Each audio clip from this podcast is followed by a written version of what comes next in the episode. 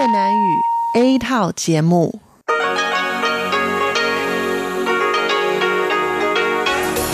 Đây là Đài Phát thanh Quốc tế Đài Loan RTI.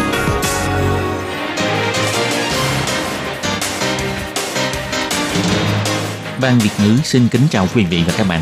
Đây là chương trình Việt ngữ Đài Phát thanh RTI được truyền đi từ Đài Loan.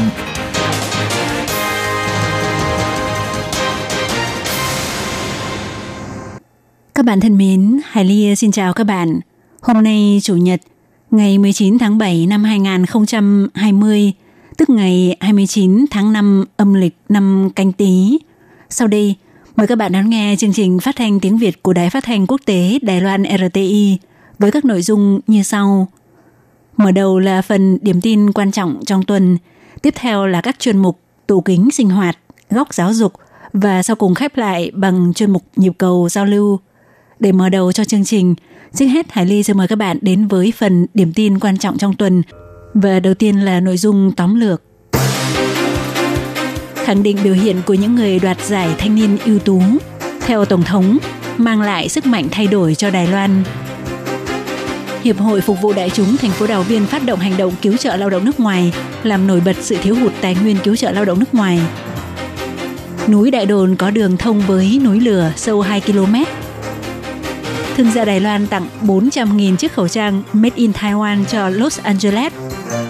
Hai tàu giá điệp của Trung Quốc tìm cách thu thập thông tin cuộc diễn tập Hán Quang bị tàu Hải quân Trung Hoa Dân Quốc gây nhiễu sóng.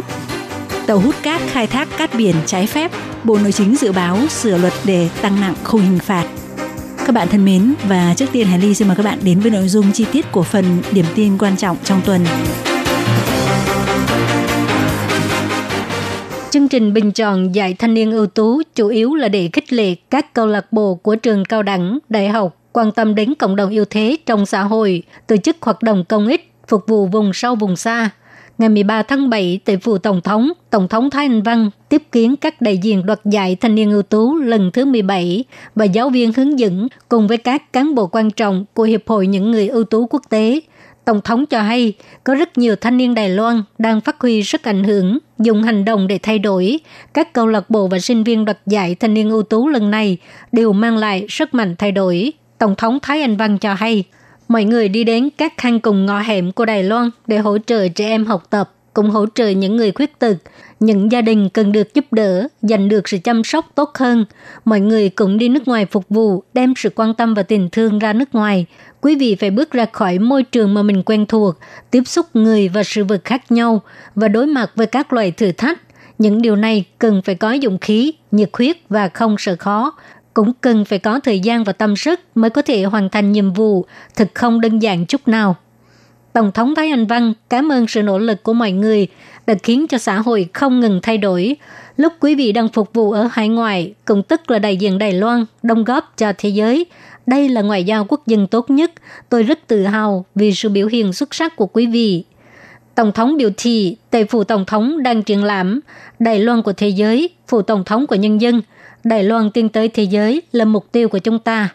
Bà tin rằng các sinh viên đoạt giải thanh niên ưu tú đều có thể dựa vào chuyên môn và nhiệt huyết của mình để cho Đài Loan càng có sức cạnh tranh trên quốc tế.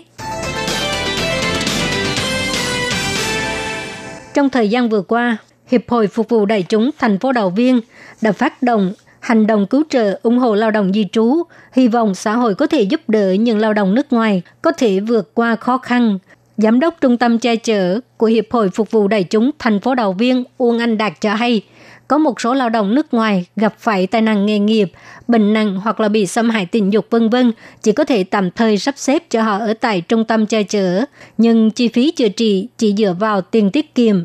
Vì vậy, hy vọng xã hội có thể ủng hộ, chia sẻ gánh nặng kinh tế cho lao động nước ngoài gặp nạn. Theo số liệu thống kê cho hay, Đài Loan có khoảng 700.000 lao động nước ngoài, trong đó có một số trường hợp có thể là gặp phải chủ không tốt hoặc tai nạn nghề nghiệp, thậm chí là mắc bệnh ung thư, bị xâm hại tình dục vân vân. Do đang ở nước ngoài cho nên không có sự ủng hộ của người thân, có thể chính vì vậy mà họ đã mất đi quyền lợi mà mình nên có.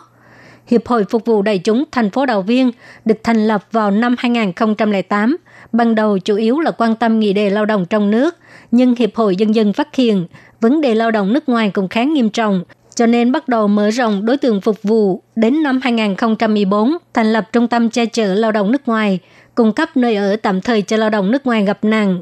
Hiện tại, Hiệp hội đưa ra hành động cứu trợ ủng hộ lao động di trú, mong thông qua sự quyên góp của xã hội để giúp đỡ những người lao động nước ngoài không thể làm việc do bị thương trong lúc làm việc, mắc bệnh ung thư, mang thai vân vân cần được nghỉ ngơi dưỡng bệnh, đợi chờ chuyên chủ và một nhóm lao động đánh bắt xa bờ không được bảo vệ bởi luật dịch vụ việc làm. Tuy hiệp hội mang tên thành phố Đào Viên, nhưng phạm vi phục vụ trải dài khắp toàn Đài Loan. Uông Anh Đạt biểu thị chỉ cần nhận được trường hợp bị xâm hại tình dục hoặc là cuộc họp thương lượng giữa chủ thuê và người lao động, trung tâm sẽ cử nhân viên đi cùng.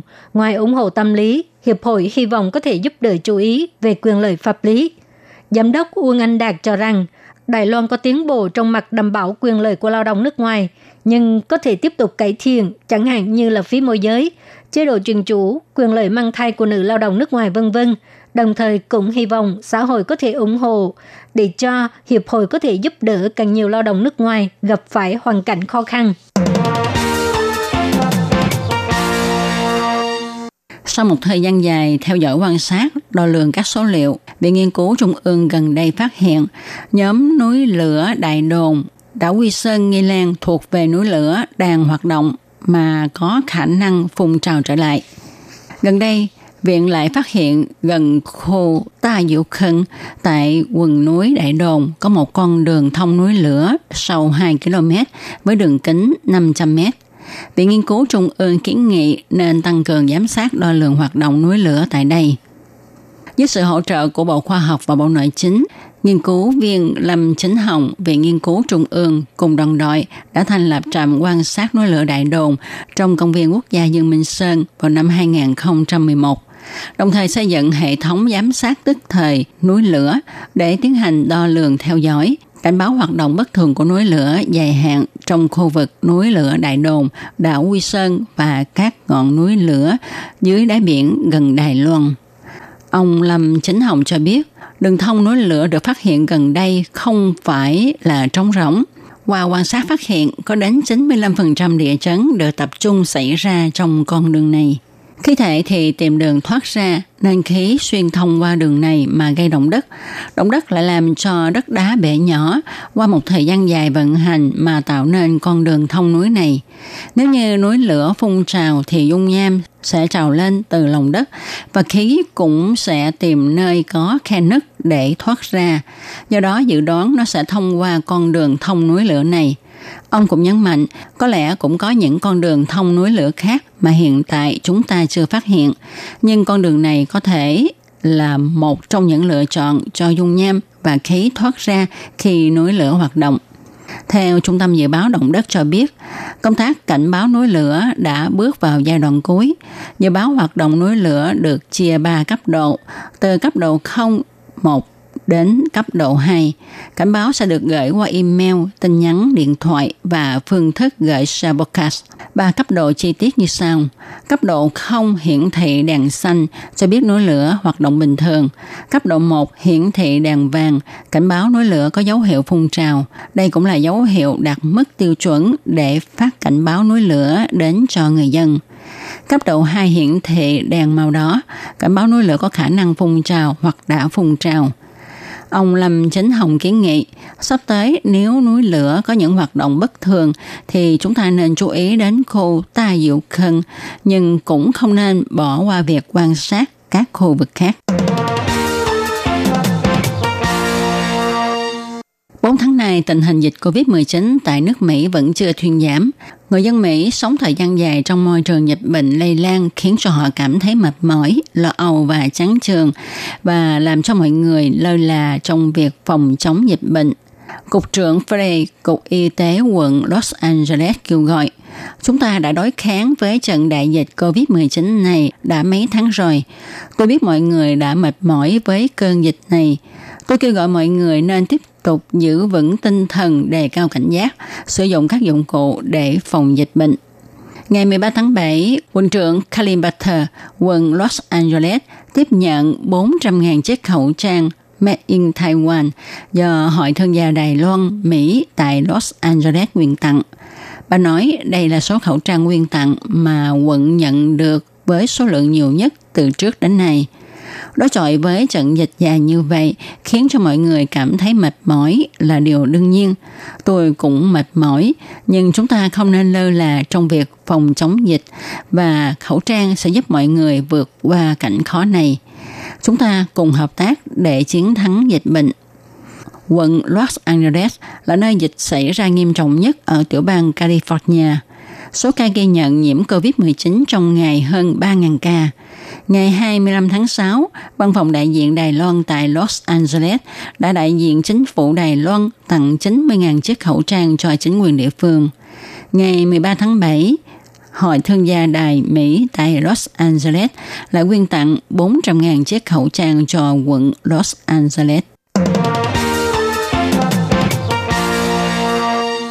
Hôm nay, cuộc diễn tập Hán Quang số 36 Người thật bắn đạn thật của quân đội Trung Hoa Dân Quốc bước sang ngày thứ ba.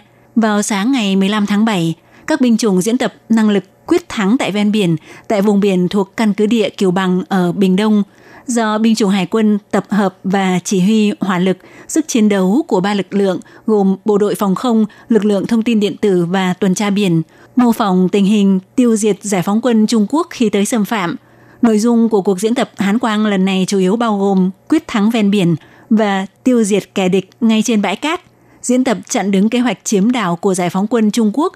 Vì vậy, các mũi chủ lực gồm hải quân, không quân và đạn pháo đều được kiểm chứng thực tế, cũng vì vậy đã gây sự quan ngại của phía Trung Cộng. Theo tin bài của thông tấn xã CNA Đài Loan, theo nguồn tin của quân đội tiết lộ, mấy ngày gần đây, tàu gián điệp của giải phóng quân Trung Quốc đã xuất hiện tại vùng biển Đông Nam của Đài Loan – tại khu vực cách đảo Lan Dữ khoảng 40 hải lý.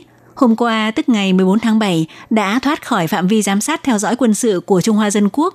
Tới sáng nay, hai con tàu này lại một lần nữa tiến vào vùng biển phía ngoài đảo Lan Dữ Theo phán đoán là có mục đích thu thập các thông số của cuộc diễn tập quyết thắng tại ven biển, tại vùng biển thuộc căn cứ địa Cửu Bằng ở Bình Đông diễn ra vào sáng nay.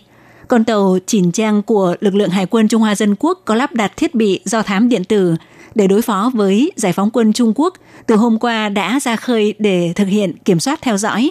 Sáng nay đã thực hiện thao tác gây nhiễu việc thăm dò thông số của tàu gián điệp Trung Quốc. Tới sau 8 giờ sáng nay thì hai con tàu gián điệp đã tự động rời đi. Theo người của bên quân đội cho biết, tàu hải quân Chỉn Trang đã được cải trang thành chiến hạm tác chiến điện tử, chủ yếu là để gây nhiễu đối với tàu gián điệp có ý đồ thu thập thông tin diễn tập của quân đội Trung Hoa Dân Quốc vào đêm 14 tháng 7, cuộc diễn tập Hán Quang số 36 cũng thực hiện thao diễn tác chiến chặn đứng kẻ địch trên không. Các lực lượng tham gia gồm có máy bay chiến đấu F-16V của căn cứ địa không quân Gia Nghĩa, máy bay chiến đấu F-16 của căn cứ địa không quân Hoa Liên và các lực lượng bộ đội phòng không đóng ở các nơi. Vào sáng ngày hôm nay, Bộ Quốc phòng cho biết sau khi nhận được mệnh lệnh, máy bay chiến đấu đã cất cánh khẩn cấp, thực hiện diễn tập tác chiến chặn đứng kẻ địch trên không – các nội dung diễn tập đòi hỏi sĩ quan và binh lính không quân làm công tác mặt đất phải phát huy năng lực bảo vệ xuất sắc, đảm bảo máy bay chiến đấu có thể thuận lợi cất cánh và làm tốt nhiệm vụ bay. Các phi công luôn luôn bảo vệ vùng biển, bảo vệ quốc gia với thái độ đừng nghĩ rằng địch sẽ không xuất hiện mà phải luôn luôn sẵn sàng chuẩn bị đề phòng kẻ địch. Tàu hút cát của Trung Quốc thường xuyên khai thác trái phép khu vực bãi cát ngầm Đài Loan, gây ảnh hưởng đến sinh thái biển và sự an toàn lãnh thổ của Đài Loan. Ty Địa chính Bộ Nội chính đưa ra dự báo sửa đổi luật về vùng biển đặc quyền và các dạng đá thềm lục địa của Trung Hoa Dân Quốc. Theo đó, đối với người cố ý làm thiệt hại tài nguyên thiên nhiên hoặc phá hoại sinh thái thiên nhiên tại các vùng biển đặc quyền và các dạng đá thềm lục địa của Đài Loan, thì mức khung hình phạt không thay đổi, nhưng tăng thêm nội dung khung hình phạt đối với hành vi khai thác trộm cát đá của vùng biển đặc quyền kinh tế sẽ bị tăng lên thành 1 năm trở lên đến 7 năm trở xuống hình phạt tù giam và phải chịu mức tiền phạt 80 triệu đài tệ trở xuống. Trả lời phỏng vấn vào ngày 15 tháng 7, Phó trưởng ty địa chính Vương Thành Cơ cho biết, nêu đề án sửa đổi luật chủ yếu là nhằm vào tàu hút cát của Trung Quốc thường xuyên khai thác trộm bãi cát ngầm Đài Loan. Viện Hành Chính, Bộ Nội Chính đều rất quan ngại vấn đề này. Vào tháng 5 năm nay, Viện Hành Chính từng mở cuộc họp bàn bạc về vấn đề này. Dự thảo sửa đổi luật được soạn thảo là dựa trên kết luận của cuộc họp này. Các bạn thân mến, Hải Ly xin cảm ơn các bạn vừa theo dõi phần